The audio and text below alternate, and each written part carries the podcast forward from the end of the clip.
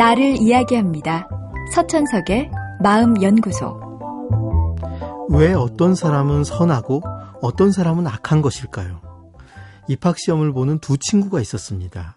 이 둘은 모두 부정행위를 좋지 않은 것으로 생각하고 있었는데 그렇다고 심각하게 부정행위에 대해 고민한 적은 없었습니다. 그런데 힘들게 시험을 보던 중 앞자리에 앉은 우등생의 답을 쉽게 볼 수 있는 상황에 놓이게 되었고 둘은 잠시 고민에 빠집니다. 그리고 각기 다른 결정을 내렸죠. 한 학생은 도덕성을 조금 희생한 대신 실리를 챙기기로 했고 다른 학생은 실리를 포기하고 도덕성을 지켜가기로 했습니다. 결과는 부정행위를 한 친구는 합격하고 그렇지 못한 친구는 떨어졌습니다. 그리고 한 달 후 둘은 어떻게 달라졌을까요? 부정행위를 한 친구는 부정행위에 대해 자기 정당화를 시작했을 겁니다. 자기가 한 일은 누구나 할 수 있는 일이고 그리 많이 한 것도 아니었다고. 그리고 인생이란 깨끗할 수만은 없는 것이라고 생각할 겁니다. 반면에 부정행위 대신 도덕성을 선택한 친구는 부정행위를 용납할 수 없는 중요한 범죄라고 생각하며 혹시 부정행위로 합격한 사람이 있다면 반드시 찾아내서 엄중히 처벌해야 한다고 친구 앞에서 큰 목소리를 낼지도 모릅니다. 두 친구의 출발점은 비슷했지만 이제 두 친구는 결코 합의하기 어려울 정도로 달라졌습니다. 그리고 이 차이는 시간이 가면서 분명 더 커질 것입니다.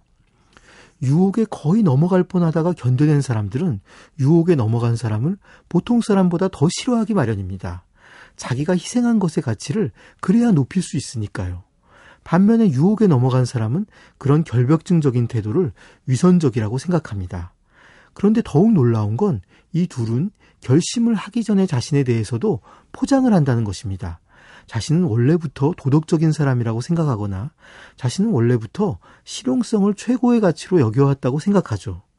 인간이란 우연히 한 자신의 결정을 정당화하기 위해서 자신의 과거조차 얼마든지 조작해낼 수 있는 존재입니다. 하지만 진실은 어디에 있을까요? 두 친구의 모습은 원래는 그리 다르지 않았습니다. 두 친구는 아주 작은 차이로 서로 다른 결정을 하게 됐지만 그렇다고 그 결정이 선택할 수 없는 내용은 아니었습니다. 하지만 스스로의 결정을 정당화하려다 보니 그 결과 지금은 서로를 받아들이기엔 너무나 큰 차이를 보이고 있는 겁니다.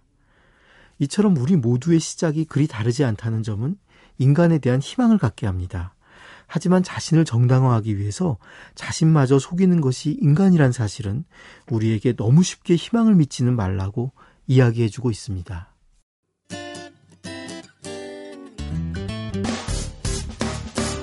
기쁠 때면 내게 행복을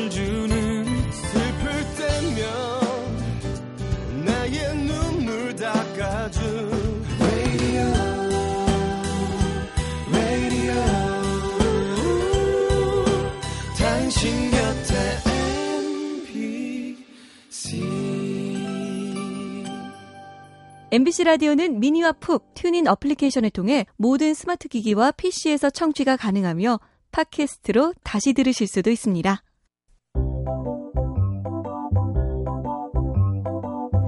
서천석의 마음연구소.